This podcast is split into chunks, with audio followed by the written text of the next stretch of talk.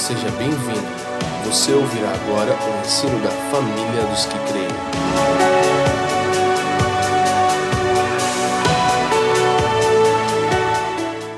Então, na semana passada, eu iniciei uma exposição. Não é uma série, talvez ela dure mais uma semana, mas não era para ser uma série. Eu iniciei uma exposição que eu a intitulei de A Síndrome dos Gálatas do Evangelho para o Legalismo e Libertinagem. Como a igreja da Galácia é, sofreu um desvio e qual é a praticidade dessa mensagem para você e para mim nos dias em que vivemos. Então, como boa parte do grupo que está aqui hoje, a casa está cheia, graças a Deus, não estava aqui domingo passado, é, eu vou fazer uma pequena introdução a respeito daquilo que eu falei, sem exatamente ler os textos bíblicos, porque senão eu não consigo chegar onde eu quero. Primeira coisa, o que é uma síndrome? É um conjunto de sinais e sintomas que definem determinada patologia ou condição de alguém. Então, síndrome é a soma de sinais ou sintomas que, é, que definem uma determinada patologia ou uma condição. Então, você percebe uma síndrome pelos sintomas, ah, pela prática, por sinais, e nós percebemos que hoje a igreja no Brasil se assemelha muito com a realidade dos irmãos que estavam na Galácia. Sabemos que a palavra é viva e por isso estamos fazendo bom uso dela para nossa edificação. Então, ah, estamos expondo a Epístola aos Gálatas. Eu fui até o capítulo 3. Hoje eu vou tornar um pouquinho, enfatizar um pouco o capítulo 1. Mas, basicamente, qual era o problema acontecendo na igreja da Galácia? Paulo passou entre os irmãos, expôs o evangelho de Cristo e a igreja nasceu naquela região que incluía várias cidades. Passado algum tempo, alguns mestres judaizantes se infiltraram entre os irmãos da Galácia e passaram a pregar o que Paulo chamou de um outro evangelho, é a ênfase que eu vou dar hoje. E eles estavam persuadindo os irmãos a respeito de que o sacrifício salvífico de Cristo não era suficiente. Eu sei que a maioria de vocês está aqui e você tem talvez uma estrutura de pensamento que diz para você que você sabe o que é o Evangelho. Mas há um risco de você fazer parte da estatística que eu sei com os meus próprios olhos há 10 anos viajando o Brasil. Eu já fui em mais cidades do que eu posso parar para contar, irmão é, estados praticamente todos, e eu tenho visto a condição da igreja e descobri que nós estamos lidando com essa mesma síndrome. Há sinais e sintomas de que estamos experimentando a síndrome dos Gálatas, aquilo que aconteceu naquela região. Então, a gente já fez uma série, quero te orientar para você que vai é, querer aprender um pouco mais. Nós fizemos uma série chamada O Evangelho Completo. Então, essa série está no podcast ou SoundCloud, está no YouTube em áudio, então você pode é, acessar isso tudo no canal da família dos que creem, ok? É, pela necessidade de expormos o Evangelho, então está desdobrando o assunto ainda, e basicamente é o seguinte: Paulo confrontou duramente os falsos mestres judaizantes que estavam pregando o outro evangelho. Então, só que nós corremos um risco, eu vou enfatizar isso, misturar um pouco. O Evangelho não é religião e nem tão quanto irreligião. O Evangelho não é termos uma prática religiosa e também não é não termos nenhuma prática religiosa. Por quê? Porque a gente gosta da modinha e a internet está gerando a geração da modinha. Então, quando alguém solta uma coisa, reino, aí todo mundo, ah, agora a gente vive o reino, a gente entendeu o reino. Mas se você parar e perguntar, o que é o reino de Deus? 99% das pessoas que fazem posts em seus é, é, é, perfis sociais não fazem a mínima ideia, não tem nenhum embasamento bíblico e você percebe que o reino não opera eficazmente na vida dela, mas é que agora ela não quer ficar fora da moda do momento. Então, há modas que a gente vai experimentando, mas as modas são oriundas da tentativa de Deus restaurar verdades entre seu povo. Sou até estranho, gente, presta atenção, falar que Deus está tentando, mas o ponto é que ele tenta porque nós não respondemos adequadamente.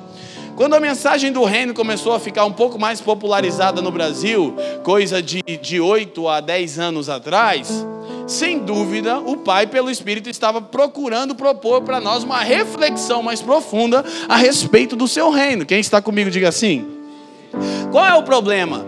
Tudo que a gente tem, a gente aprende de púlpito. Esse é o problema.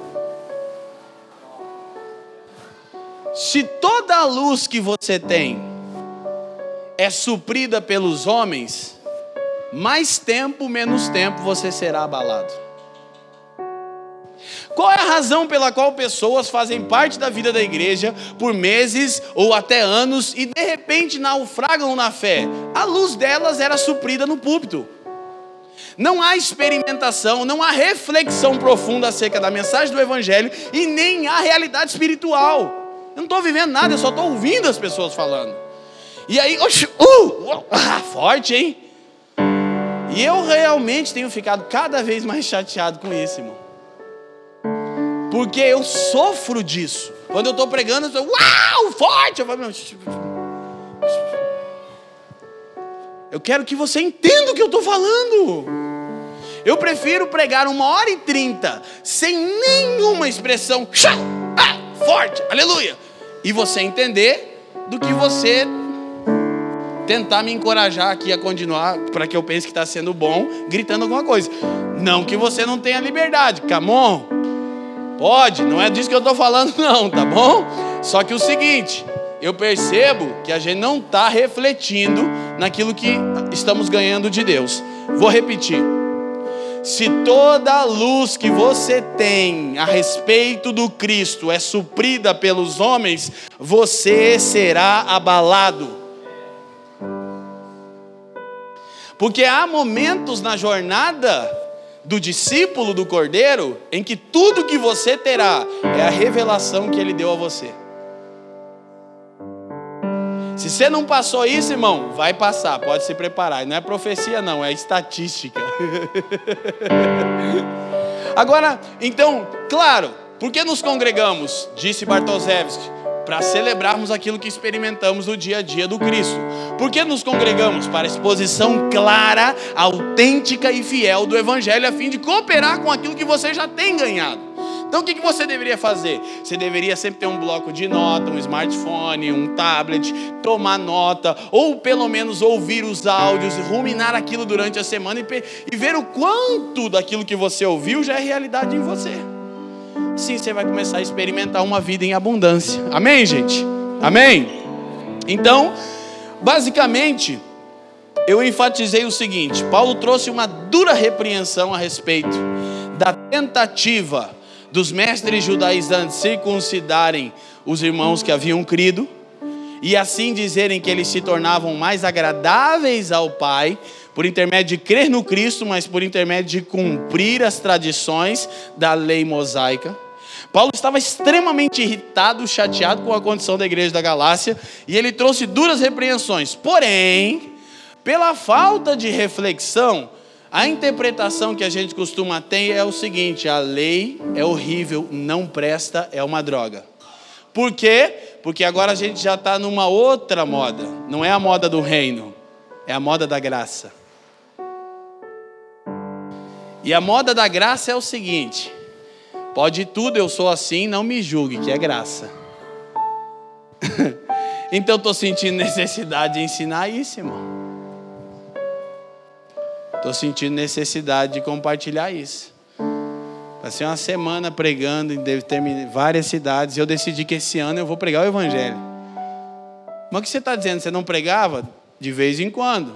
Por quê? Porque nem tudo que a Bíblia ensina é o Evangelho. Mas todo ensinamento bíblico é um desdobramento do Evangelho. O problema é que a gente quer trazer ensinamento bíblico sem expor o Evangelho. Se torna peso, fardo e dogma.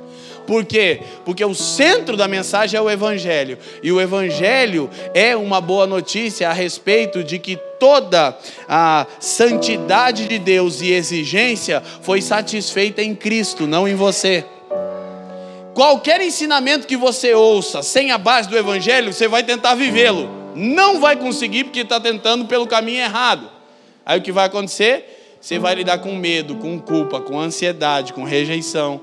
E aí você está 20 anos na igreja e não sai do lugar. Cheio de crise. Toda hora tem uma crise nova. Por quê? Por causa da síndrome. Ela se manifesta de diferentes maneiras. Quem está comigo, diga assim. Então, Paulo traz uma dura repreensão, mas há o risco de não entendermos o seguinte.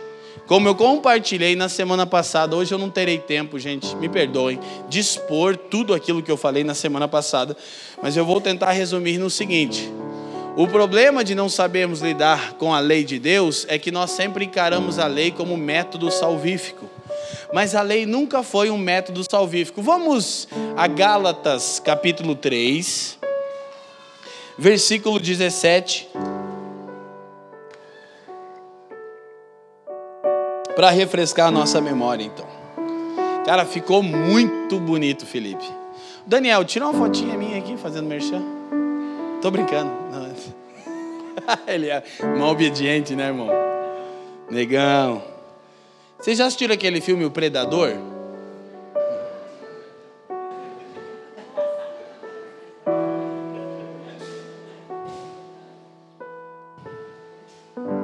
Os irmãos não escandaliza, não. O Daniel me lembra duas pessoas com esse cabelo: o Predador e o Derek. Mas graças a Deus a maioria de vocês não sabe quem é o Derek. Eu acho que quase ninguém aqui saberia. Gálatas 3. é o vocalista do Sepultura que assumiu no lugar do Max Cavaleira em 2002. Mas vamos pregar o evangelho que é melhor, né? Porra, mano, o cara parecia o predador. Eu fui 1250, quem lembra? E se você já foi na 1250, você tá devendo, irmão. Ali no Cabral, Eduardo lembra. Não, que 2002? 2002 estava em Jesus, graças a Deus, 99, irmão. Sepultura no Brasil. em outras palavras, a lei que veio 430 anos depois, não anula a aliança previamente estabelecida por Deus, de maneira que veio invalidar a promessa. Paulo está dizendo que Deus fez uma promessa a Abraão, e Paulo diz que a promessa que Deus fez a Abraão, põe o verso 8 para nós.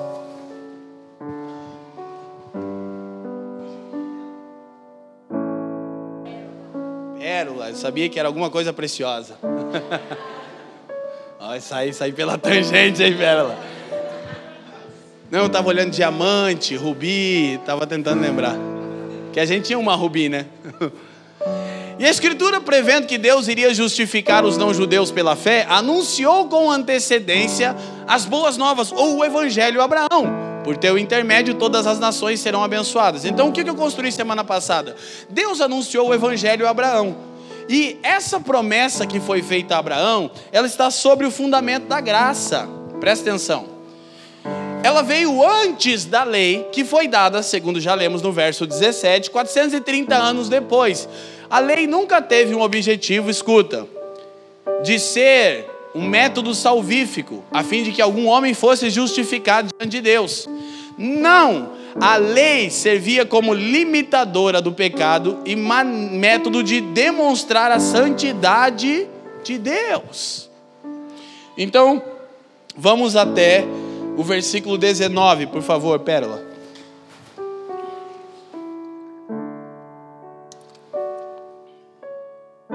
Os irmãos não têm ideia como dá trabalho esse símbolo aqui para mim, irmão. Senhor Jesus, o povo acredita muito em fábula, né? Esses dias um irmão me mandou um recado, aí passou umas duas semanas, ele mandou de novo, passou umas duas, ele mandou de novo e falou, irmão, não me leva mal, eu não fico bem. Eu na primeira vez fui querido, na segunda eu expliquei direitinho, irmão. Na terceira falou, irmão, fico incomodado. Falei, então para de assistir, irmão. E vai ler a sua Bíblia. O cara tá com medo de um alogo. Meu Deus, os evangélicos são doidos. Qual era então o propósito da lei? Ora, a lei foi acrescentada por causa das transgressões, até que viesse o descendente a que se referia a promessa. Querido, escuta, a lei era a maneira de Deus manifestar a sua misericórdia. Escuta, eu disse duas coisas. A lei foi acrescentada por causa das transgressões. Por quê? Porque antes de Deus dar a lei, ou seja, ele já havia dado a promessa a Abraão E Paulo diz que era o anúncio do evangelho. Então, ou seja, Deus não escolheu Abraão por mérito nenhum dele, foi mediante a graça. Foi pela graça. E Abraão, mediante a fé, respondeu a Deus. E Paulo diz que isso foi acreditado por justiça e Deus cumpriu. Então, o anúncio do evangelho é antes da lei. Mas até então as pessoas viviam de forma desregrada. Sabe qual é o grande problema de um entendimento superficial da graça? É que a gente está retornando ao ponto que fez Deus acabar com a raça humana. Vou explicar, que eu expliquei semana passada. Presta atenção. Olha só, o homem peca no Éden, é expulso do jardim em Gênesis 3. Gênesis 4 tem o primeiro homicídio. Gênesis 5, pronto, o pecado do homem chegou aos céus. Olha para mim. Sem o espírito, nós somos piores do que jamais imaginamos. Em dois capítulos das Escrituras, as transgressões da raça humana chegaram até Deus de maneira que ele disse: A minha santidade não pode coexistir com tal prática. Então o que, que Deus fez? Preciso matar. E o que ele fez? Trouxe o dilúvio. Pela graça, salvou Noé e sua família e fez com Noé uma aliança. Depois chama Abraão, anuncia o evangelho e depois, 430 anos depois, chama Israel para ser o veículo pelo qual o evangelho seria anunciado ah, às nações por intermédio do descendente, que é Cristo. Isso é história bíblica, panorama bíblico. E aí o seguinte, e aí ele dá a lei para que a transgressão não mais chegasse a tal ponto de ele precisar de novo destruir e aniquilar a raça humana. Então a lei, ela primeiro demonstra a graça. As pessoas nos dias de Noé viviam de maneira totalmente desregrada. Então a iniquidade chegou a Deus e Deus trouxe juízo. Então para que, que a lei serve? Para limitar o pecado e demonstrar que Deus é santo e odeia o pecado. Então, é tão interessante que a lei veio, serviu de tutor. A palavra grega é paidagogo, que é a palavra para pedagogo, alguém que fica por um tempo cuidando de uma criança, mas não é o responsável definitivo. A lei serviu de tutor, escuta isso, gente, até que Cristo se manifestou. E o que que Cristo fez? Ele acabou com a lei? Não, ele internalizou ela em nós. Deixa eu explicar isso para vocês, mas deixa eu deixar isso bem claro. Eu preciso lembrar de voltar ao ponto dos dias de Noé aqui, para amarrar o entendimento que eu disse. O que é a graça? É a lei internalizada em você pelo Espírito. Não é sem lei. Não pode tudo. Deus continua sendo santo e o que pratica o pecado, ele precisa matar e irá matar.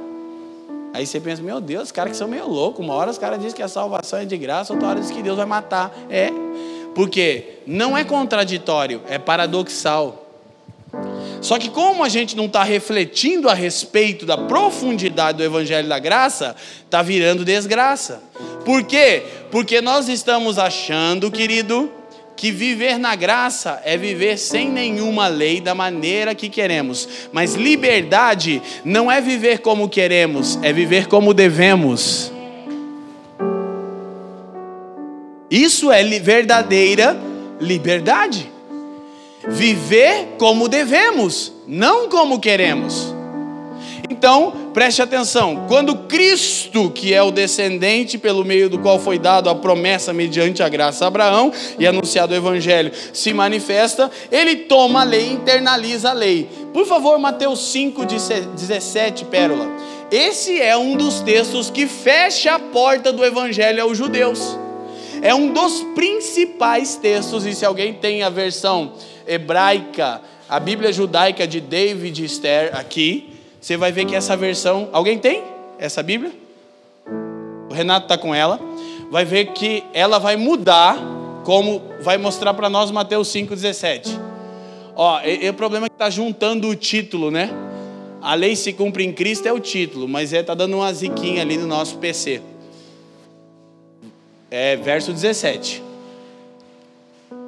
A, ó, juntou de novo. Então, não penseis que vim destruir a lei ou os profetas. Eu não vim para anular, mas para cumprir. Mas qual é o entendimento? Pérola para te dar trabalho, Romanos 10, 4. Ah, mano, não estou usando minha Bíblia mais. Minha Bíblia ficou tão legal agora. De tempos em tempos dá um upgrade na sua Bíblia assim que dá vontade de ler mais. Daí você fala, ah. É, o que, que eu disse? Romanos. Isso não é 10,4, é 1,4, né? Mas vai dar tudo certo. Nós chega lá. Eu vou ler aqui, na minha. Romanos 10,4. Não precisa abrir, não, Pérola. Pode voltar em Mateus lá. Diz assim: ó, abre sua Bíblia aí, abre sua Bíblia aí. Você tem uma Bíblia aí, irmão? Se você não tem, procura um crente perto de você e lê com ele, aleluia. Veja onde é que está o crente mais perto de você e fala: me empresta sua Bíblia. Ah, agora já deu. Porque o fim da lei é Cristo, para a justificação de todo o que crê. Presta atenção numa coisa. Mateus 5,17, somado a Romanos 10,4, constrói o seguinte entendimento: a lei foi terminada em Jesus. Aí você chega para um judeu que está esperando o descendente de Abraão imprimir a lei no coração do povo e diz assim: ó, não tem mais lei. A Torá não presta e Deus não gosta e Paulo odiava. Então, quem que é as pessoas, o, o apóstolo que os judeus mais odeiam? Paulo. Porque a cabeça do judeu ortodoxo foi Paulo que estragou tudo. Na verdade, Paulo estava fazendo ao contrário. Mas qual é a tradução original de Mateus 5,17? Jesus não diz que veio para cumprir a lei, ele vem para completá-la. Procede, Renato. Ele diz: Eu não vim cumprir, eu vim completar. É, é, diferente. Ele quer dizer: Eu sou a parte da lei que faltava. Eu sou a vida da lei. O Verbo vivo. E esse texto de Romanos não diz na versão hebraica que o fim da lei, diz que o objetivo da lei é apontar para Cristo, é diferente. Aí você vai descobrir o que? Estar debaixo da graça de Deus, todos os homens sempre estiveram.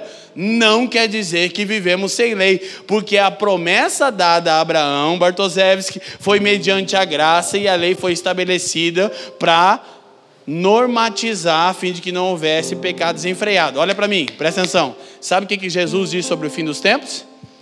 Que por se multiplicar a iniquidade, nós vamos entrar novamente em dias como os dias de. O que são dias de Noé? É um período onde não vai haver mais nenhuma consciência da santidade de Deus. Está começando a ver isso acontecer? Sabe qual é o problema? Que estão pregando para ajudar isso. Porque estão pregando contra a lei. Sem entender que a lei que foi cumprida e terminada em Cristo diz respeito às cerimônias, aos sacrifícios e toda a tradição do sacerdócio levítico, não a Torá no que diz respeito a mandamentos. Quantos aqui estão na graça de Cristo aí? Levanta a mão e diz amém. Você pode matar? Lei. Você pode roubar? Lei. Você pode adulterar? Lei. Você está sem lei, irmão? Então nós vamos orar por você, você vai poder render sua vida a Jesus hoje e ser salvo. E aí, Jesus vai dar o seu espírito a você e ele vai internalizar a lei. Agora, Pérola, por favor. Jeremias 31, 31. O que, que o judeu esperava do Machia, do Cristo? Que ele não iria anular, terminar a lei, mas que ele iria internalizá-la no homem. Davi diz assim: O meu prazer está na sua lei e o apóstolo João traduz o que Davi disse na sua primeira carta, dizendo assim: de maneira que os mandamentos de Deus não são penosos.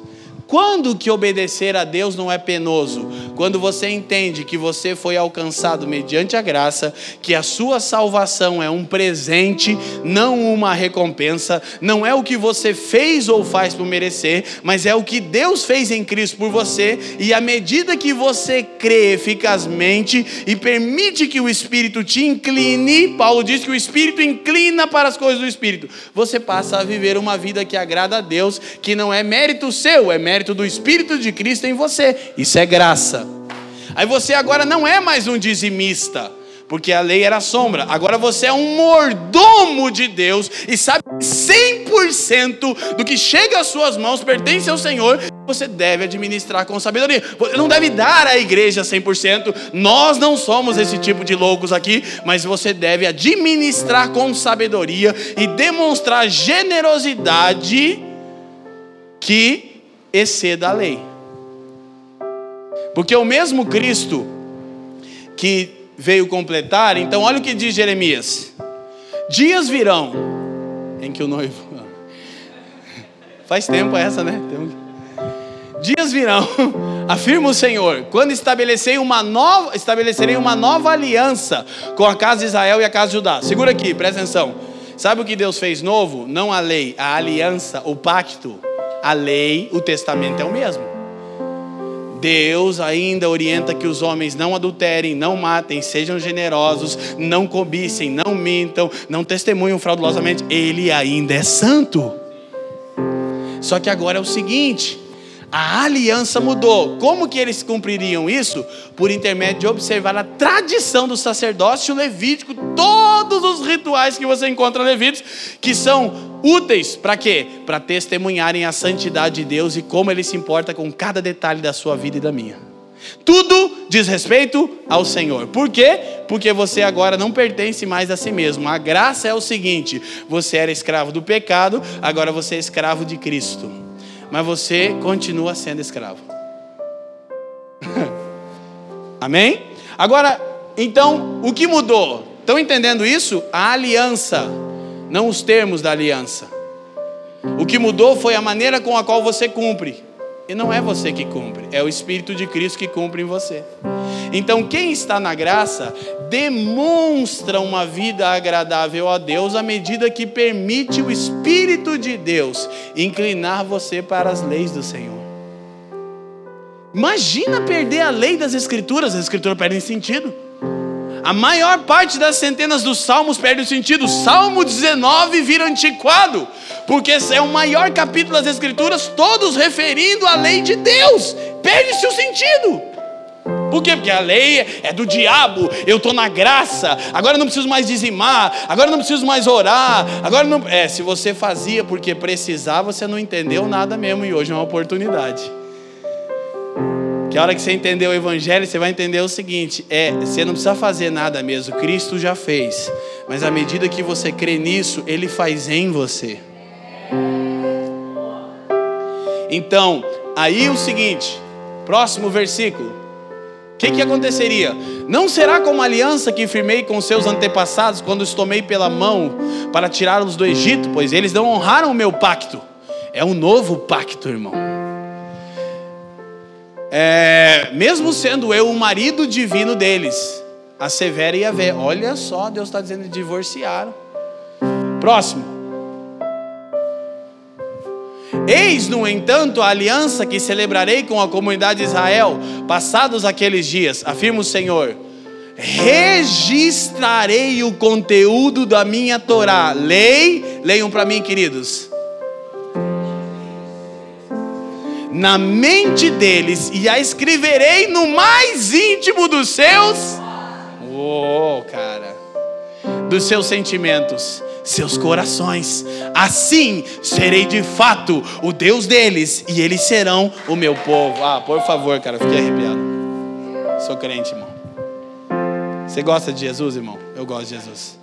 Não, é, é, é, é porque eu estou pré-ocupado Estou me ocupando com antecedência de que a gente não banalize o Evangelho da Graça. Então, o seguinte: a lei manifesta a misericórdia de Deus e não mais acabar com a raça humana, limitando o pecado. A lei demonstra a santidade de Deus e a graça o seu amor. e não há conflito nessas duas verdades. Então, você deveria olhar e deveria. Meu Jesus querido! Isso aqui é muito bom. Eu não tinha que ir agora nisso, mas eu vou porque eu estou feliz. Gálatas 4. Não, olha só, olha só. É, vamos o Gálatas 3,19 de novo, Pérola, e a gente vai lendo os textos. Para chegarmos no 4.1 e você entender a conexão. Vocês estão felizes, gente? Amém? Estão entendendo? Eu sinto que é muito bom esse tempo de pregarmos o Evangelho. Eu fico muito feliz com isso. Deixa eu te falar, o Evangelho é o poder de Deus. Paulo diz em Romanos 1,16. Não são as canções que nós cantamos que são o poder de Deus. Não são as orações que nós fazemos que são o poder de Deus. O que testemunha o poder de Deus no meio de uma congregação não são apenas sinais e prodígios e curas físicas, é a pregação do Evangelho. Paulo diz: o Evangelho é o poder de Deus. Amém? Então, qual era então o propósito da lei? Ora, a lei foi acrescentada por causa das transgressões até que viesse o descendente a quem se referia a promessa. Você já entendeu? Passo 20, que eu vou fugir dele para não ter que explicar agora. Aleluia, glória a Deus, jubileu. 21. Sendo assim, pode a lei, a lei ser contrária às promessas de Deus? Promessas dadas pela graça a Abraão. Abraão, seu velho, que não serve nem para fazer um filho, que mora em Ur dos Caldeus, no meio dessa zoeira chamada Babel, que é um pagão. Você, eu escolho, por intermédio de você, trazer meu filho e salvar as nações da terra. Tinha algum mérito de Abraão? Não, nenhum filho ele tinha capacidade de fazer. Deus fez tudo. Aí, meu Deus, você já parou para pensar por que Deus escolheu Abraão? Porque ele não podia fazer. por quê? Porque Isaías 42, 8, o Senhor diz: A minha glória eu não divido com ninguém. Eu vou fazer tudo do começo ao fim sozinho. Eu vou pegar o velho e a véia com o ventre fechado nem escutar direito, escuta, tem que ficar repetindo que não está ouvindo direito. Hein? Benditas as famílias. Ah, família! A minha! A mulher já é bastante. E Deus abriu a madre de Sara, ele fez tudo. Ele fez tudo, nada foi feito por intermédio de ninguém que não seja o próprio Senhor. Está entendendo que é a graça? Por quê? Porque ele queria deixar claro o seguinte: nenhum de nós é merecedor desse favor e nenhum de nós está livre de deixar ser envolvido pelo Evangelho da Graça para que o Espírito te conduza a uma vida agradável ao Senhor. Então, aí ele diz o seguinte: não está contrária, de forma alguma. Pois se tivesse sido otorgada uma lei que pudesse conceder vida, com toda certeza a justiça resultaria da lei. A lei nunca gerou vida, mas a graça gera vida. Então, ah, aí você sabe aquele texto, a letra mata, irmão. Nossa, Senhor Jesus, é uma luta, é uma prova. Paulo está escrevendo aos irmãos de Coríntios e ele está falando exatamente a respeito da lei e da graça. Aí ele está falando para os irmãos, ele diz assim, gente, porque a letra mata, mas o Espírito vivifica. Aí o que, que as pessoas entendem aí? Eu leio muito a Bíblia. É, vocês estão rindo, irmão. Ainda tem isso no Brasil. Graças a Deus, vocês moram na República de Curitiba e congregam na família dos que creem, irmão. Que a gente prega o evangelho. Deixa eu puxar a sardinha para nós só uma vez, irmão. Você não está ouvindo asneira, não, irmão. Pensa num cara que teme subir na plataforma e faz isso quase todo dia. Mas todo dia é um trabalho enorme para mim fazer isso. Por quê? Porque eu sei que se eu desviar da doutrina de Deus, eu não só vou desviar você, eu vou dar conta a Ele naquele dia. Entendeu? Então, olha só, o que a lei não é contrária às promessas de Deus, pelo contrário, a lei manifesta que Deus quer cumprir a promessa. Porque sem lei, o pecado se avolumaria de novo e Deus matava de novo. Não cumpria a promessa. Chamei Abraão, vou ter que matar todo mundo de novo. Mas vou dar a lei para segurar a onda deles. Então, próximo.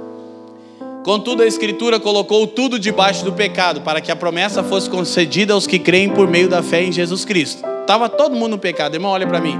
Romanos 3, 23 é a sua condição e era a minha condição. Porque todos pecaram e destituídos foram da glória de Deus. Você precisa entender o seguinte: o Evangelho diz que você não vale nada. O Evangelho diz que você é pior do que você pensa e mais amado do que imagina. Essa é a mensagem do Evangelho. Você é pior do que pensa e mais amado do que jamais imaginou. Paradoxal, né? Então, aí vai conectar com o capítulo 4, que é um assunto. Próximo versículo. Antes, glória a Deus, aleluia, a gente chegasse à fé, estávamos sob a custódia da lei, nela aprisionados. Por que a lei aprisionou? Nossa, isso é difícil explicar. É porque em Romanos 7, Paulo fala que o pecado se aproveitou da lei. É muito louco, o pecado é tipo uma pessoa, assim. Mas é, o pecado sabia que ninguém ia cumprir a lei, né? E isso acabou gerando na, na mente das pessoas uma ideia. Então eu tenho que cumprir a lei para ser salvo. Ela nunca teve o objetivo salvífico. Então ninguém conseguia cumprir. Então estava todo mundo no pecado, todo mundo lascado, até que a fé chegasse. Ficamos aprisionados. Até que a fé que haveria de vir fosse revelada. Agora, desse modo, a lei se tornou nosso tutor, a fim de nos conduzir a Cristo. Olha o que, que a lei, meu Deus. Cumprir a lei de Cristo, faz cumprir a lei de Deus te conduz ao seu filho mais comunhão. Para quem já está em Jesus, é mais comunhão. Para que por intermédio da fé fôssemos justificados. Aí ele vai conectar. Agora, no entanto, havendo chegado a fé, já não estamos mais sujeitos a esse tutor. Filhos de Deus mediante. Ah, não, esse é o título. Aí, glória a Deus, aleluia. Capítulo 4, versículo 1. 4, 1. Afirmo, porém, que durante todo o tempo em que o herdeiro é menor de idade, ele em nada é diferente de um escravo, mesmo sendo o dono de tudo. Então, Paulo está dizendo o seguinte: nós somos co-herdeiros com Cristo, mas até que amadureçamos na compreensão da mensagem, a gente não é diferente de um escravo, a gente está sujeito ao escravo. Eu já falei isso aqui dias atrás. Verso 2. No entanto, está sujeito a tutores e administradores, que era a lei, que a lei é um tutor, até o tempo determinado por seu pai. Presta atenção. Você sabe toda a exigência da lei? Paulo diz que era o jardim de infância. Ele diz o seguinte: é que, é que os herdeiros eram crianças.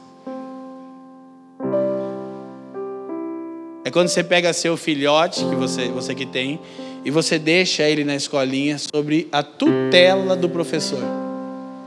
O professor, na verdade, é servo do seu filho, porque ele é pago para fazer isso. Ainda mais se seu filho está numa escolinha particular. Mas seu filho não sabe, ele obedece ao professor. E deve, por quê? Porque a lei é para criança. A lei protege as crianças de se machucarem. O problema é que nós queremos viver a graça, que é uma realidade superior à lei, sem nunca ter vivido uma vida constante no básico. Agora, sabe qual é o problema? Se a gente for olhar, então a lei incluía uma vida devocional regrada. Você vê todos os dias o sacerdote pela manhã colocava lenha no altar, Levítico 6,13. Jardim de infância. Ah, eu já faço meu devocional. Que bom, você já está no jardim de infância. Aí agora, olha, eu sou fiel no dízimo há muitos anos. Ai, vamos aplaudir o coleguinha. Jardim de infância. Olha, eu já nem mais roubo agora. Ah, que bom. Você passou agora para o pré 2. Sabe o que a Escritura está dizendo? Que a lei era o jardim de infância. E você acha que a graça é licenciosidade, é libertinagem. Na lei é 10, na graça é 100. Só que nada te é imposto, tudo é construído em natureza. Quem está me entendendo? Então, nós precisamos compreender isso e ficar bem claro. Só que nessa mensagem paradoxal, você vai descobrir que Paulo, ele está trazendo um confronto muito grande por causa do outro evangelho. Então, semana passada eu disse e hoje eu repito, mencionando uma frase de Timothy Keller. Os cristãos estão livres da lei como modo de conquistar mérito diante de Deus, mas não como forma de agradá-lo.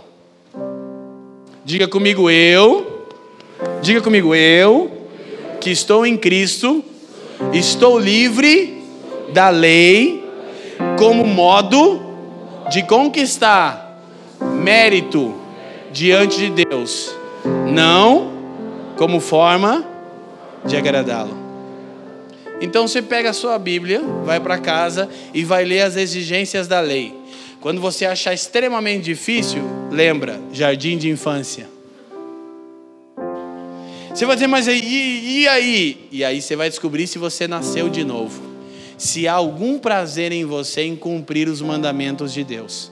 Porque a boa notícia a respeito do Evangelho da Graça não é que a lei foi removida, a cerimônia e todos os rituais do sacerdócio levítico, sim, mas a lei moral ela permanece, ela ainda comunica a santidade de Deus, os mandamentos. Agora, você e eu não podemos cumprir.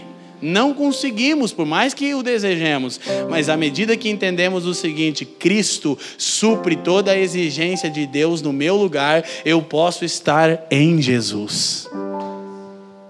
Isso é o que Paulo quer dizer quando diz e ser achado nele, não tendo em mim justiça alguma que provenha da lei.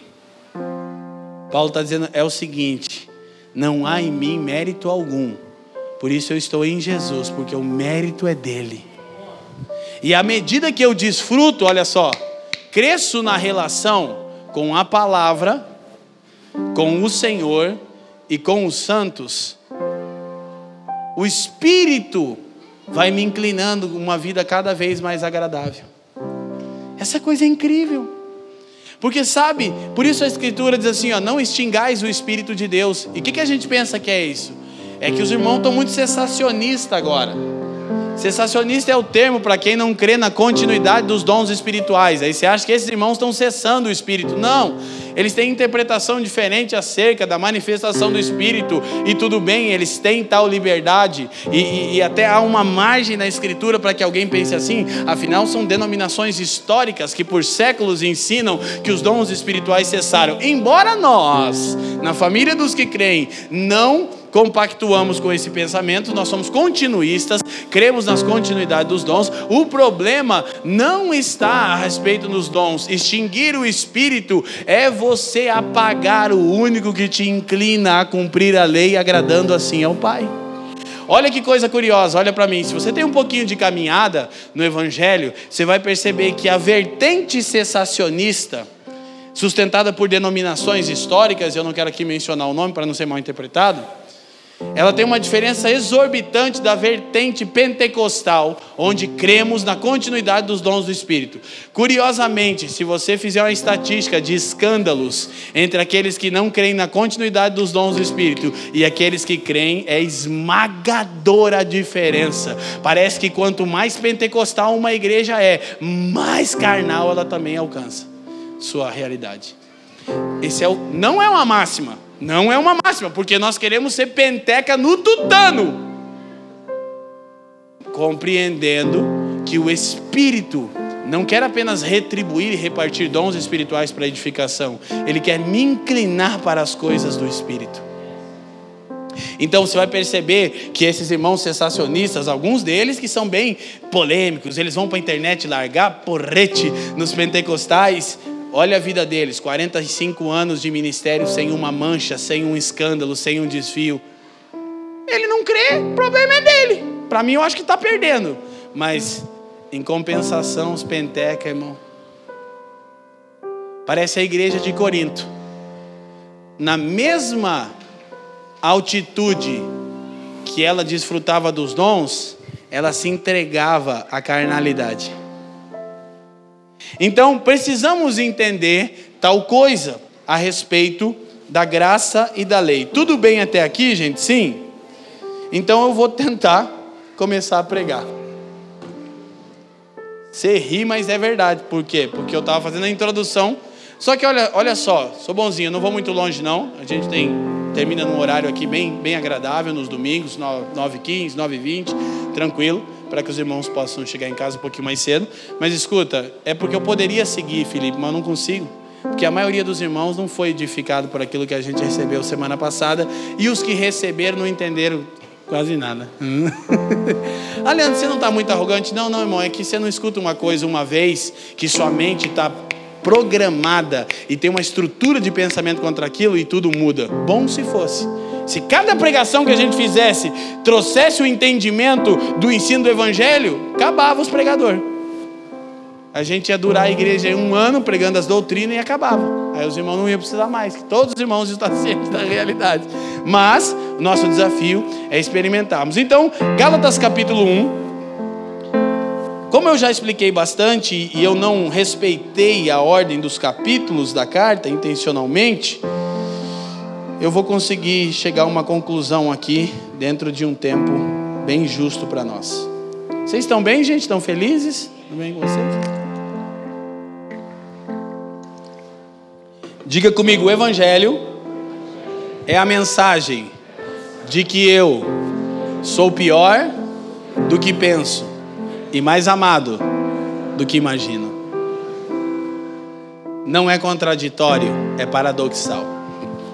Gálatas 1, Paulo salva os irmãos, a gente leu, vamos no versículo 1, pérola, mas eu só vou olhando. Paulo, apóstolo, glória a Deus, não na parte de homens, aleluias, e jubileu também, braço.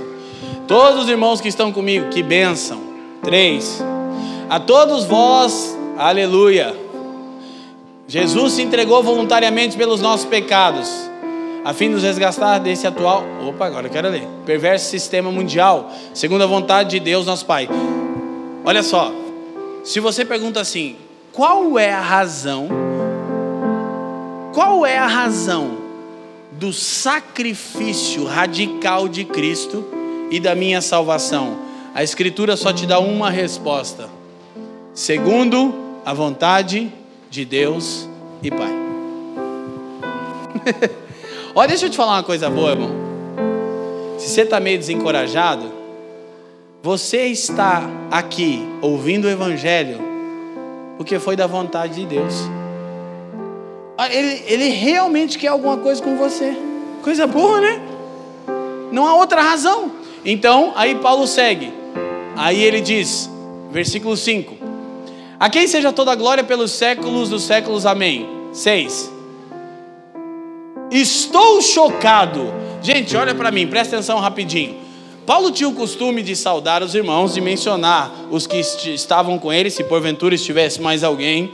E ele começava sempre a levantar um hino de louvor pelos irmãos daquela região. Costume de Paulo: saudação, menção a respeito da autoridade do seu apostolado dada pelo Cristo, hino de louvor. Aos Gálatas, não. Olha para mim, Paulo está tão preocupado com a situação na Galácia que ele se resume em dizer: A quem seja glória para todos sempre, amém. Eu estou estarrecido. Em Efésios, ele gasta 11 capítulos cantando: Bendito Deus e Pai. É uma maravilha. Tá que tá feliz. Mas em Gálatas ele, ele só levanta o nome do Senhor, porque sabe que o Senhor é digno mas ele já vai direto dizendo assim, ó. Olha para mim, eu tô admirado, eu tô chocado, eu tô estarrecido, é, é, eu, eu não acredito. No que? De que, existe, de que estejais vos desviando tão depressa daquele que vos chamou pela graça de Cristo para seguirem todos juntos outro evangelho. E aqui é a parte paradoxal. Comecei a falar a respeito da santidade de Deus, agora deixa eu concluir mostrando isso. Presta atenção, gente. Por que Paulo estava tão chocado? Porque o problema estava no fundamento.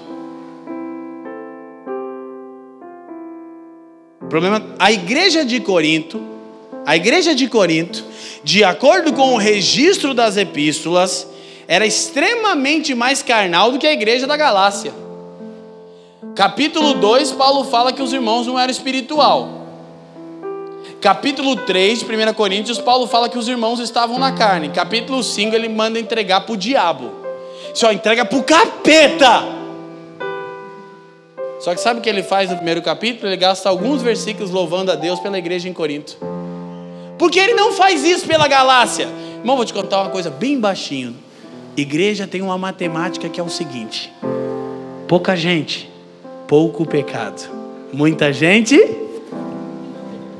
a matemática das igrejas locais é assim. Entendeu? Se a gente pudesse, a gente ia querer ser um grupo de cinco irmãos para sempre. Dois ou três, só eu, a Fran, Benjamin. E olha lá, já é pecado suficiente para irritar Deus. Mas quanto mais gente, mais pecado. Então, só que por quê? Por quê que Paulo demonstra um teor mais agravado e ele está bravo quando escreve aos Coríntios, ele diz, vocês querem que eu vá com vara? Como é que você quer? Mas ele consegue louvar, ele consegue explicar aos irmãos o bom uso dos dons espirituais, ele fala da edificação. Em Gálatas ele só senta o martelo. Sabe por quê?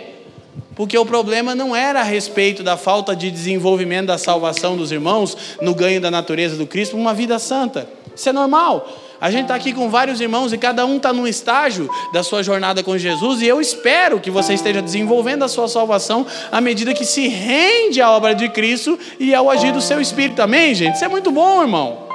Agora é o seguinte: o problema da Galácia era outro. O problema está no fundamento. Ele disse: não, não, não, não eu estou desesperado. Irmão, pensa num cara que já foi muito bravo, irritante, chato, pior do que vocês pensam e que hoje está muito querido, amável, parceirão, e que só queria ser querido, sou eu. Só que não dá.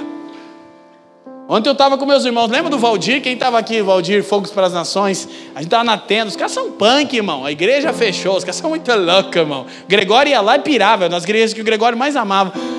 Eu amo os irmãos profundamente, Valdir é meu amigo, irmão. Mas ontem eu cheguei lá e falei, irmãos, irmão, pode me perdoar? Eu estou chocado com o que Deus está mostrando para mim no Brasil. Falei, poxa, eu venho aqui, né? Fico meses sem vir aqui, daí vem aqui, bah, bah, bah, bah, espancando os irmãos. Falei, na verdade, eu não estou nesse espírito de ferir os irmãos. É que a gente está com um problema de fundamento, Felipe. Quando o reino se falar agora, a gente vai entender o evangelho do reino. Não, não entenderam. A graça agora a gente vai. Não, vira desgraça. Você fala, meu Deus. Sabe por quê? Porque o problema está no fundamento, na coisa básica que a gente não quer aceitar. Que o Evangelho é uma boa notícia a respeito de como fomos salvos e não um bom conselho sobre como merecer a salvação. ah, mas você já falou isso? É, irmão, nós vamos ficar insistindo nessa verdade. Porque dia a dia você lida com a culpa, com o medo e com a vergonha, porque ainda não desceu no seu homem interior a verdade que a sua salvação é um presente e não uma recompensa. Aí você não consegue crescer na salvação. Eu já expliquei, né? Ser salvo mediante a graça não te autoriza a viver de qualquer forma. Você já entendeu isso na primeira palavra, no primeiro momento dessa palavra hoje. Você não consegue crescer na sua salvação, porque você perde ela todo dia. Passa a semana inteira perdendo e achando a salvação. Ai meu Deus, cadê? O que, você está procurando, irmão? Minha salvação. Você perdeu? É, perdi porque, porque eu pequei. Ah, então Cristo não é seu Messias, é você que é. Porque quando você acerta, você está salvo. Aí qual que é o problema de todo mundo? Eu sempre falo isso, todo bom pastor, ó, bom pastor da vida pelas ovelhas. Todo bom pastor, quando eu prego isso, faz assim: Leandro do céu, não fala isso aqui. Se as pessoas acharem que não perde a salvação, vai virar um eu disse, pastor, então elas não nasceram de novo, pastor. Fica tranquilo, você só vai descobrir que você tem uma congregação de bode, aleluia. Come on, everybody, let's go. Cadê? Por quê? Porque a graça não está em detrimento da lei. A lei demonstra a santidade de Deus. A graça, o seu amor. O Evangelho mostra que eu sou pior do que penso e mais amado do que imagino. Então estou consciente primeiro que o que que eu não presto. E também estou consciente que nem a morte, nem a vida, nem os anjos, nem demônios, nem principados, nem potestades, nem essa era e nem o porvir, nada nem ninguém pode me separar do amor de Deus que está em Cristo Jesus. Isso é evangelho, irmão. Aí o que que Paulo? Paulo Romanos 7 está depression, né? Emusão, caiu o cabelo na cara. Miserável homem. Lembra, amor? Gessé, oxa, o teu amor. Pena que o Du não sabe essa canção, hein? Miserável homem que sou, quem me livrará do corpo dessa morte? O bem que eu quero fazer eu não faço, mas o mal que eu não quero eu faço. Aí Paulo está em depressão. O último versículo de Romanos, Paulo está na depressão profunda. Mas Romanos 8.1, que é a continuidade de 7, ele diz, mas graças a Deus por Jesus Cristo. é incrível isso. Agora, escuta, então, preste atenção. O problema está no fundamento. Por quê? Porque é um outro evangelho. Agora eu vou resumir. O que é o outro evangelho? É Cristo e mais alguma coisa. Como é que você sabe se você está sobre o fundamento do Evangelho e se você está ouvindo o Evangelho na sua igreja local. Se você escuta a seguinte mensagem, 2,9 de Efésios. Quero ler para fundamentar. Esse é o mais facinho de todos, né? É bem fundamentadinho. A gente já está na nossa reta final, mas precisava falar mais coisas não vem por intermédio das obras, a fim de que ninguém venha se orgulhar por esse motivo. Eu não gostei dessa versão, não gosta? Mas, aleluia, tudo bem. Deixa eu ler aqui na minha aqui, pode deixar. Olha só, Efésios 2,9 diz assim. Ah, é que é o versículo 8. Põe o 8 aí para nós que já vai ajudar. Desculpa, Pérola, fui eu que errei. É que eu queria os dois juntos. Porquanto pela graça sois, por meio da Aí você pergunta o seguinte: escuta, quem já se perguntou uma vez na vida, Leandro, como as pessoas eram salvas antes de Cristo, então, se a salvação é mediante o sacrifício de Jesus? Quem já se perguntou? Levanta sua mão aí, irmão. Quem não vai levantar a mão, não importa o que eu pergunte. Vamos, deixa lá. Alguma vez você já lendo a Bíblia, ouvindo uma pregação, perguntou para o seu pastor ou pensou sozinho assim, tá, se a salvação é só mediante a Cristo, como é que as pessoas antes de Jesus eram salvas? Quem já se perguntou, levanta a mão bem alto. Todo mundo, irmão. Ah, melhorou. Todo mundo. Os irmãos estão com pressão baixa, está muito calor. Né? Quando eu entrei aqui, eu tive uma visão, irmão. Eu vi quatro coisas brancas fazendo assim, ó. Era o ar-condicionado no modo oscilar. 16 na, na nuquinha dos irmãos. Aleluia. Amém, irmão? Então quem disse amém vai ofertar. Glória a Deus. Olha só, gente. Pela graça somos salvos. Agora escuta, por meio da fé isso não vem de vós, é dom, presente, dádiva, e não recompensa de Deus. A salvação é uma recompensa que Deus te dá, é um presente, irmão. Amém, irmão? Aleluia. Aí no versículo 9 ele diz: Não vem por intermédio das obras, a fim de que ninguém venha se orgulhar por esse motivo. Mas aí você pensa, estou livre da lei, vou viver do jeito que eu quero. Não é por intermédio de obras. Verso 10, pérola. Pois somos criação de Deus realizada em Cristo Jesus para vivermos. Não é pelas obras, é para as boas obras que você foi salvo. Você não foi salvo por boas obras, você foi salvo para poder praticar boas obras pelo Espírito do Cristo em você, amém? Não há conflito entre lei e graça. Então, o que nós precisamos compreender? Como é que as pessoas eram salvas antes? Apocalipse 13, versículo 8, pérola. Deixa eu correr com isso. Eu vou escolher ler mais Acho que dois textos vai dar tudo certo.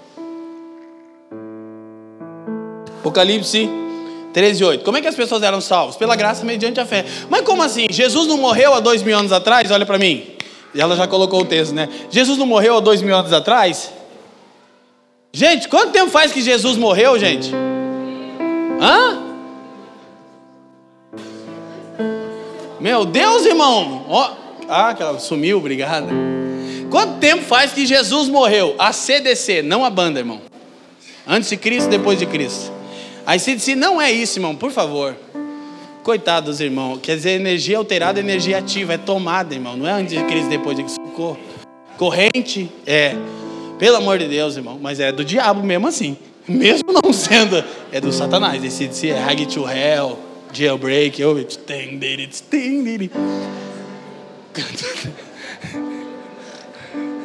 Foco na Fran, foco na Fran. Dá o zoom, dá o zoom, dá o zoom, corta para 18. Gente, vocês estão felizes? Irmão, eu estou sete dias fora de casa, irmão. Cheguei em casa e dormi mais, um pouco mais de uma hora, irmão. Que quando a Fran me acordou, parecia que eu estava caindo num precipício. Já acordou assim. E eu estou pregando aqui, eu começo a pregar, irmão. Eu sou cheio de vigor, de força. Me dá uma vontade de ficar falando umas 10 horas sobre isso. Você não está cansado, não, né, irmão? Aleluia. Glória a Deus. Gente, as pessoas eram salvas do mesmo jeito. Como é que Moisés foi salvo, Sansão? Sansão foi salvo. Aleluia, está em Hebreus 11. Como é que foram salvos? Raabe foi salva. Como é que se Jesus não tinha... Quem diz que Jesus não tinha morrido? Olha o texto. Todos os habitantes da terra adorarão a besta, ou seja, todos aqueles que não tiveram seus nomes escritos no livro da vida do Cordeiro, que foi, leiam para mim. Quando que Jesus morreu? Mas não foi há dois mil anos atrás, não. Entrou no tempo há dois mil anos atrás. Mas quando Deus criou o universo, Ele entregou seu Filho para que pela graça o universo fosse salvo. Alguém foi salvo de outro jeito que não seja a graça? Não. Existem mais algumas dispensações que não a graça? Não. Sempre foi a graça. Aleluia. Glória a Deus. Tá me entendendo, irmão? Cara, isso é poderoso, graças a Deus que você tá. Então, isto posto, vamos avançar um pouquinho. Mas o que nós precisamos? Como eu já li em Gálatas 4, eu não vou tornar a olhar esse ponto. O que, que você precisa? Anota os textos, anota os textos que eu vou dar aqui, não precisa abrir não. Gálatas 4, 1, Mateus 5, 20, Gálatas 5,16, 1 Coríntios 6, 1 Coríntios, vou repetir, 2 do 6 ao 16. Gálatas 4,1, Mateus 5,20, é, Gálatas 5,16 e 1 Coríntios 2, do 6 ao 16. Todos esses textos falam como ter uma vida no Espírito. 1 Coríntios 6, Paulo fala sobre a, 2 fala sobre a mente de Cristo. Isso que é o Espírito. Ah, esse eu vou ter que ler, porque eu prometi para Carol que eu ia ler. Jesus é bom, irmão. Semana passada eu ia terminar com esse texto, não consegui. Quando eu terminei, a Carol me chamou e falou: Leandro, tive uma palavra sobre você, é a respeito da mente de Cristo. Eu não mostrei porque não estava aqui. Eu falei, Carol, eu ia terminar a mensagem mostrando como é que funciona esse andar com Deus, tendo a mente de Cristo. Como é que a gente vai ter a mente de Cristo? 1 Coríntios 2, 6 em diante. Eu vou correr com isso. Agora deixa eu te falar, como viver na graça com responsabilidade. Por quê? Porque se você não é responsável, você tem que viver na lei. Não reclama da lei não. Ela segura a tua onda para você não se lambuzar inteiro. Você já pensou se a gente soltar nossos molequinhos aqui, o Natan, o Ben, o Emanuel, e der uma casa para eles morarem três meses, o que vai acontecer? Fogo, incêndio. Não dá, né? Dois dias o Denis falou. Gente, criança precisa de lei, amém? Amém? Aí quando você, deixa eu te dar uma coisa, uma diquinha. Como é que eu sei que eu estou amadurecendo na minha caminhada com Deus, me inclinando para coisas do Espírito, cumprindo a lei pelo Espírito para que seja agradável a Deus? Quando Deus muda o diálogo com você. Como é que é isso? Eu vou te explicar. Se Deus está toda hora falando para você a mesma coisa, é por uma razão óbvia: você ainda não está obedecendo. Sabe qual é a crise que eu tenho? A mensagem central do Evangelho é arrependei-vos. Pelo amor de Deus, irmãos, eu não estou desviando. Fica calmo, os profetas aqui da igreja. Só que se tudo que você escuta de Deus é arrependei-vos, está com um problema, irmão. Você não se arrependeu ainda. É diferente de um chamado para o corpo de Cristo, é diferente. Agora, quando Deus muda o papo com você, é sinal que você está amadurecendo. Por quê? O Ben está com seis aninhos, está indo para sete, e desde pequenininho eu e a Fran falávamos para ele: Filho, nunca, sobre hipótese alguma, chega perto da tomada. Eu não lembro de a gente ter cobrido as tomadas, a gente chegou a cobrir, não, né, amor? Nem quando ele era pequenininho. Ele nunca foi perto da tomada, porque a gente dramatizou choque, morte, caixão. Aí ele, por quê? Porque menino precisa de lei. E a lei faz o que com você? Ela te amedronta mas na verdade é um jeito do amor protetor de Deus guardar você. Entendeu? Deus fala assim: ó, eu sou santo, odeio o pecado, tenho que matar, tenho que matar, tenho que matar. Aí você fala, nossa, Deus é maluco. Na verdade, é como quando você está dizendo para o seu filho: pelo amor de Deus, não chega perto da janela, porque a gente mora no quarto andar. Você vai morrer, olha para mim, olha para mim, quebra, estoura o miolo. Já. Aí o meu filho pensa assim: minha mãe e meu pai são loucos, estão exigindo muito. Na verdade, eles estão te protegendo, é que você só entende com exagero. Quem está me entendendo? Agora, quando você é maduro, troca o diálogo. Então, aí, não toca. Esses dias eu falei, filho, põe o celular do pai para carregar. Ele falou, não posso. Aí eu já fico macho, que lá em casa eu mando, né? Não pode por quê? Já, já ia. Pim. Ó, aqui, ó. Diagonal, brincadeira, claro que não. Mas pego, pego firme. Aí eu falei, como pode, filho? Ele falou, pai, é a tomada. Aí eu. Ele amadureceu. Agora eu e a Fran não precisamos conversar sobre a tomada, a gente vai conversar sobre a janela com ele agora. Quem está me entendendo? A lei é proteção de Deus para você, irmão. Deixa eu te dar uma dica. Fica tranquilo, você que não congrega com a gente e que vai achar que fica de boa, irmão. Fique em paz. A gente está fazendo isso faz muitos anos e graças a Deus quem nos cuida é Deus. Mas deixa eu te dar uma coisinha. Se você é muito avarento, irmão, se você ama demais o dinheiro, dá o dízimo, irmão. E quando você pegar teu salário, faz a primeira coisa, transfere, nem pega. Por quê? Você precisa de lei, seja sincero com você. Vai chegar uma hora que você vai ter prazer em fazer, aí tranquilo. Aí você muda para 30%, 40%, fica tranquilo. Aí é entre você e Deus, amém? Quem está me entendendo, amém? Posso terminar, gente? Quem me dá 10 minutinhos para terminar? 10 minutinhos, levanta a mão aí. 10 minutinhos. 10, 20, 30, 40, 50, 60, 70. Beleza. Então, olha só. Tá claro isso para vocês? Agora, qual é o ponto que nós estamos observando? 2 Coríntios 2, 6 em diante. Olha o que Paulo vai dizer. A sabedoria que vem. Esse é o título de novo. É, é. Contudo, falamos de sabedoria entre aqueles que já têm maturidade. Ah. Não me refiro, entretanto, à sabedoria desta era ou dos poderosos desse século, que estão reduzidos a nada. Você fala de sabedoria com quem está amadurecendo, irmão. Entendeu? Aí, próximo. Vamos lá, vamos correr com isso. Ao contrário, falamos da sabedoria de Deus, do mistério que estava oculto, o qual Deus preordenou antes da origem das eras para a nossa glória. Viu? Foi tudo antes. Irmão, quando você nasceu, você já estava salvo. Você que está em Jesus hoje. Eu não tenho, eu não consigo, Felipe, eu estou virando, eu não queria.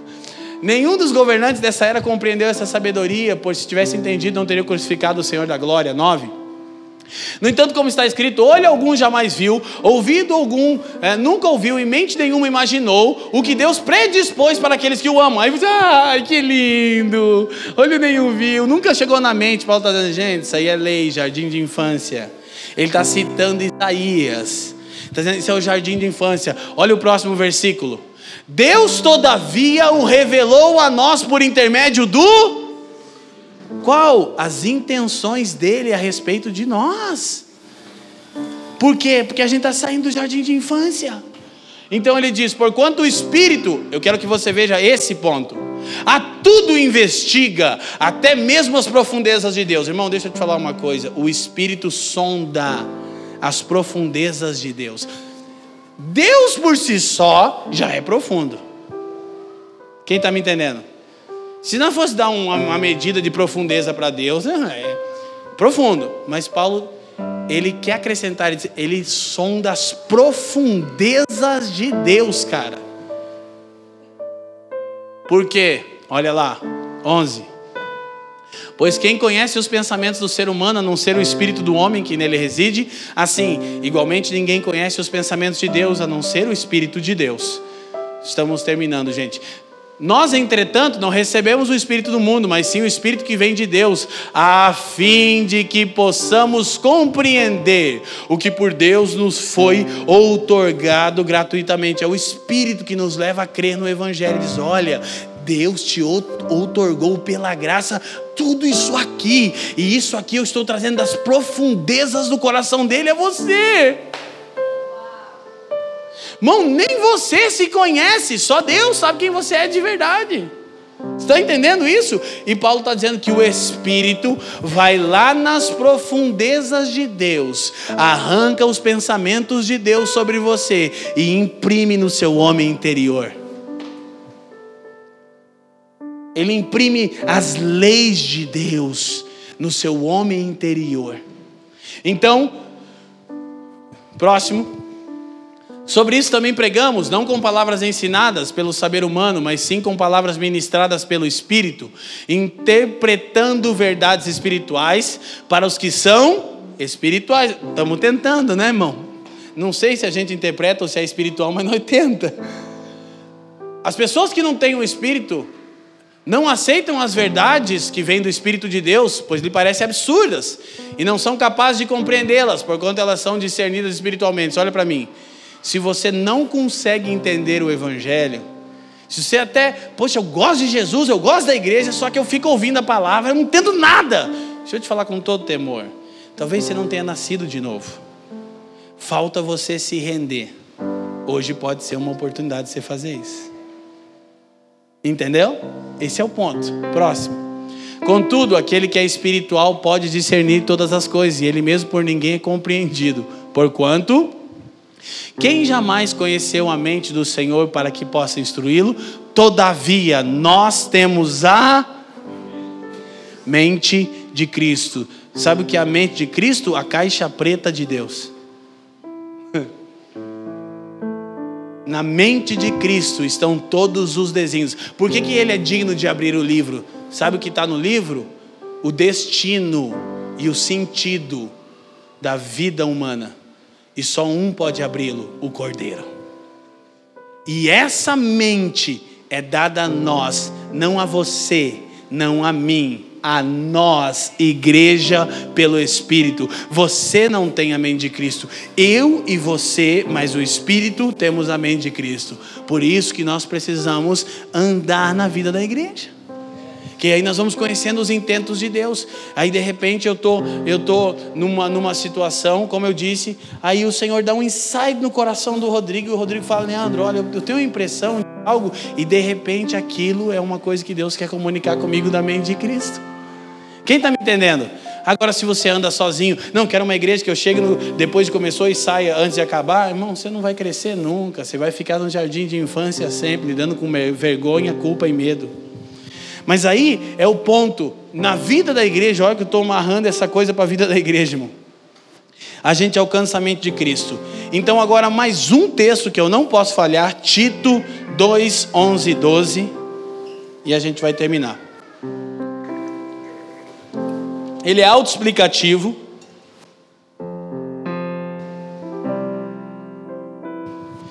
Deixa eu repetir uma coisa. O que, que é o outro evangelho? É Cristo e mais alguma coisa. Como é que você sabe se você está no evangelho de Cristo ou em outro? Se o que você ouviu e vive é o seguinte: Jesus morreu para me salvar porque eu não podia, mas agora eu tenho que manter essa salvação. Outro evangelho. Tá, mas então eu me arrebento todo do meu jeito? Você não entendeu até agora, vai ficar difícil de eu repetir tudo, né, irmão? O que, que é o outro evangelho? É Jesus e mais o dízimo. Não, Jesus, mas se não der o dízimo. Não, isso é jardim de infância, irmão. O que, que é o outro evangelho? É Jesus e mais o jejum. Não, mas não tem que jejuar? Tem, não para ser justificado. Você jejua porque você quer estar sensível à voz do Senhor, amém? Quem muda quando você ora e jejua não é Deus, é você, irmão. Aleluia. Então por que você demonstra generosidade nas suas finanças? Porque você tem uma nova natureza, irmão e que você quer crescer, você já pensou que coisa linda? Crescer em generosidade. Ah, mas eu estou dando. De... Cresce, irmão. Proponha permitir que o Espírito leve você a lugares, como a Val disse no começo, a lugares mais altos, irmãos, em todas as áreas que dizem respeito às leis de Deus, cara. Se você tem se guardado puro, então permita que o Espírito cresça essa pureza em você, mais um pouco. Por quê? Porque até que sejamos semelhantes a Ele, sede santos, porque eu, o Senhor, o sou santo. Ok? E isso é por intermédio da palavra, por intermédio do Espírito, por intermédio da vida da igreja, por intermédio do discipulado, irmão. Deixa alguém mexer em você, irmão. Vou falar uma coisa aqui que eu tenho que terminar, mas qual é o ponto? A graça da salvação. Ah. Vamos tentar arrumar isso essa semana, gente. Porquanto a graça de Deus se manifestou salvadora para todas as pessoas. 12. Ela nos orienta, nos educa, nos instrui a renunciar à impiedade e às paixões mundanas e a viver de maneira sensata, justa e piedosa nesta presente era. Irmão, olha para mim Graça que não educa a fugir das paixões desta era é desgraça. O que, que a graça faz? Ela te ensina como o Espírito imprime as leis de Deus. Você está na escolinha de Deus. Ele fala: ó, o que o Pai pensa sobre isso. Aí que Paulo diz: não entristeçais o Espírito de Deus e não o extingais. Por quê? Porque ele sempre, olha, você pode ser um crente que nasceu hoje em Cristo. Você pode nascer agora. No final dessa reunião, você pode estar nascendo enquanto eu prego. Por quê? Porque não é o que você vai fazer, é quanto você vai crer no que está ouvindo. De repente você nasce de novo agora, você está nascendo de novo agora. Sabe o que vai acontecer? O Espírito já vai começar a dar testemunho no seu interior acerca das profundezas de Deus. O que, que você vai ter que fazer? Aquietar o barulho ao seu redor. Por isso a vida de devoção. O que, que você vai ter uma vida de devoção, de palavra? Por que, que a gente deve crescer nisso, deve procurar? Porque eu, pastor, tenho que melhorar. Porque eu preciso ser mais sensível ao testemunho do Espírito. Por quê? Porque ele sonda as profundezas de Deus e assim, ó, Leandro, o Pai está esperando isso aqui de você. Aí eu vou dizer, mas eu não vou conseguir. Ele fica, fica tranquilo que eu estou aqui com você sou o ajudador. e quando der ruim, sou teu advogado ainda. Vou dizer, pai, não leva em consideração, não. Pia é Zé Ruela. Pia vai dar bom, Pia vai dar bom. Está no processo. Espírito é o paracleto, é o ajudador. Aí Jesus também fala, não leva em consideração, Ricardo vai dar bom. Não perder na castração vai dar bom. Mas sabe qual é o ponto? É só ouvir o testemunho interior e deixar o Espírito testemunhar as profundezas de Deus, só que olha o seguinte, a respeito de como você pode agradá-lo e entender a mente de Cristo. Isso é só na igreja. A mente de Cristo é mais do que a sua vida individual, é o plano coletivo de Deus ao seu povo. Quem está me entendendo diz sim. Agora eu vou terminar 1 Coríntios 2 e eu quero orar com isso. Obrigado, gente, pela paciência. Vocês estão felizes ainda, amém? Quem está sendo edificado aqui, com sinceridade? Sinceridade. Que bom. 1 Coríntios 2, verso 1.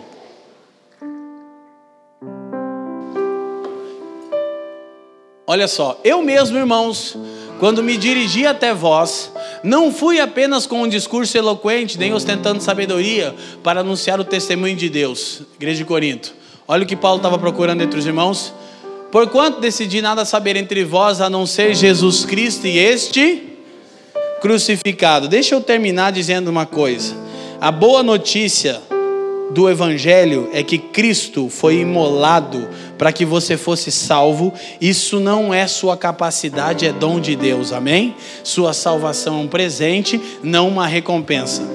A outra boa notícia é que por intermédio da igreja você pode conhecer a mente de Jesus que é a caixa preta de Deus, pelo Espírito, tanto na sua vida individual como o plano de Deus para o seu povo. Essa coisa de ser igreja é incrível. As pessoas estão fugindo da igreja. Elas estão trocando vida de igreja por rotina de igreja. É gostoso estar numa reunião como essa, ou pelo menos eu espero que esteja sendo gostoso para você e, e, e talvez está tudo muito agradável, as canções foram muito cristocêntricas e, e talvez a palavra seja também coerente, seja uma palavra assim madura, mas você pode fazer disso só uma rotina. Mas quando você misturar a sua vida, é que você vai alcançar a mente de Cristo. E você vai começar a saber que você é parte de uma coisa muito maior. Entendeu? Agora qual é o ponto? O Cristo na igreja, ele tem que ser encontrado crucificado. Eu quero orar, nosso horário já se foi. Eu pensei que a gente ia adorar o Senhor, Lucas, mas acho que o horário está um pouquinho avançado. Mas se você tiver algo do Senhor, fique à vontade. Senão eu vou orar aqui. Mas presta atenção: por que Cristo crucificado? Paulo pregava Cristo crucificado e ressurreto. Atos 17. Mas sabe, por que, que Paulo não disse, eu estou procurando na igreja o Cristo ressurreto? Porque o Cristo ressurreto é o Cristo exaltado, como o Lucas cantava. Você tem a primazia. Você é o primeiro. Sabe por quê? É porque Cristo ressurreto, exaltado, é o testemunho que nós damos ao mundo. O que, que a gente mostra ao mundo? Cristo exaltado. E nós mostramos que Ele é o Senhor. Mas o que, que Deus procura na igreja? Escuta: Cristo crucificado. Por quê? Porque o nosso Senhor, como os irmãos aqui da família já sabem, já foram instruídos e ensinados, o nosso Senhor foi crucificado nu. A tradição católica colocou um paninho nas partes íntimas de Jesus, mas Marcos 15 mostra que a profecia do Salmo se cumpriu. Eles rasgaram as vestes de Jesus, olha aqui para mim. E ele ficou três horas, completamente nu. Não podia fazer isso aqui, estava pregado. E por quê? Para que ele construísse a comunidade dos pelados. Isso é igreja. Por que, que na igreja Cristo tem que ser encontrado crucificado? Porque crucificado ele foi exposto nu. Por que, que Jesus foi exposto nu? Porque Adão sentiu vergonha da sua nudez diante de Deus no jardim do Éden. E ele se escondeu porque estava nu. Então Jesus não se escondeu, ele se expôs nu ao Pai. Para quê? Para que você nunca mais tivesse vergonha daquilo que ele já resolveu. Isso é incrível? Agora, como é que vai desenvolver isso? À medida que você viva a vida da igreja, não a rotina, não as conferências, não os domingos à noite apenas, mas a vida da igreja. Por quê? Porque a igreja é a comunidade dos pelados. Aqui a gente precisa andar nu, a fim de que todo mundo ande na luz. Para quê? Para que tudo daquilo que a natureza de Adão seja arrancada de nós e a natureza de Cristo seja imprimida em nós. Sabe que a igreja é lugar para você não sentir vergonha mais. Por quê? Porque ninguém aqui é tudo isso que parece, a começar por mim. Igreja não é lugar para os caras que são perfeitos. Igreja é a comunidade dos pelados. Chega os peladão, na degazona de fora, e fala, ei, bundinha feia. Quem está entendendo? Por quê? Porque alguém vai tocar na sua vida. Alguém maduro vai falar para mim, para você, mostra a sua nudez, mas ele não vai expor. Ele não, ele não vai expor, ele vai cobrir a sua nudez, mas vai dizer: é bom que você aqui ande na luz, ó, porque se andarmos na luz como ele na luz está, temos comunhão uns com os outros e o sangue de seu filho nos purifica de todo pecado. Amém? E esse processo de purificação a Bíblia chama de santificação. Por isso, a W. Tozer disse, eu termino, que santidade não é o caminho para Cristo não é algo que eu faço para chegar em Jesus. Cristo é o caminho para a santidade. É porque Jesus chegou até a mim, eu posso me tornar como Ele pelo Espírito. Não é porque eu fui me santificando até chegar nele. Não, é porque Ele Santo chegou até a mim impuro e me abraçou e está me envolvendo com a sua santidade pelo seu Espírito. Amém? Feche os seus olhos, vamos reduzir as luzes. Eu queria orar com vocês. Obrigado por nos ouvir. Para mais informações, visite famíliadosquecreem.com.